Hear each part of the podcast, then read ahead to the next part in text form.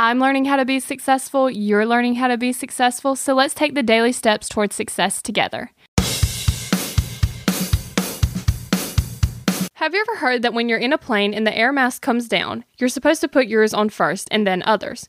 Just keep that in mind. So at college, I live in the showroom, which means that when people come to tour the college, they actually come see the room that I live in, which means me and my roommates have to keep our rooms clean every single day. The setup is a suite style room, so basically there's four of us in one room and we each have our own room. Two people share a bathroom and there's a living room and a kitchenette. So one of my roommates is my best friend, and one day she didn't wake up in time for her 8 a.m. class. I'm talking, she got up in a frantic and ran to class and made it there at 8 o'clock. So, as you can imagine, her room did not get cleaned that day. Now, let's put this in perspective. It would have been fine because we are allowed to shut our doors every now and then, and this has never happened before. But I knew she would be worrying about it while she was in her next four classes and she would be trying to come back and clean it. So, what did I do? I went there and I got it done. She was so thankful, and it felt really great to be able to help her like that. Now, I wouldn't have been able to do that if I hadn't gotten up early enough or already had my stuff done. So, today we're going to be talking about getting your life together so that you can help other people. Number one, get up earlier.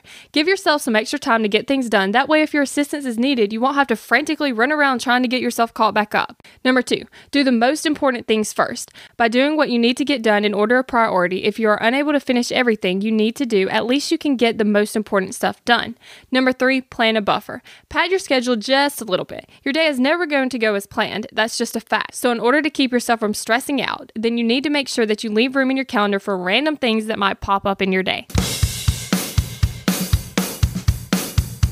We're in this together, one step at a time. Have you found yourself Googling, How do I stop procrastinating? Here's the thing when you search that, I'm sure you found hundreds of tips, tricks, hacks, and strategies. In fact, I've shared several of them here on the podcast. The only thing is, did it work? Are you still procrastinating? If you are, then what you need isn't another hack. You need to focus on the actual thing that's causing you to not take action.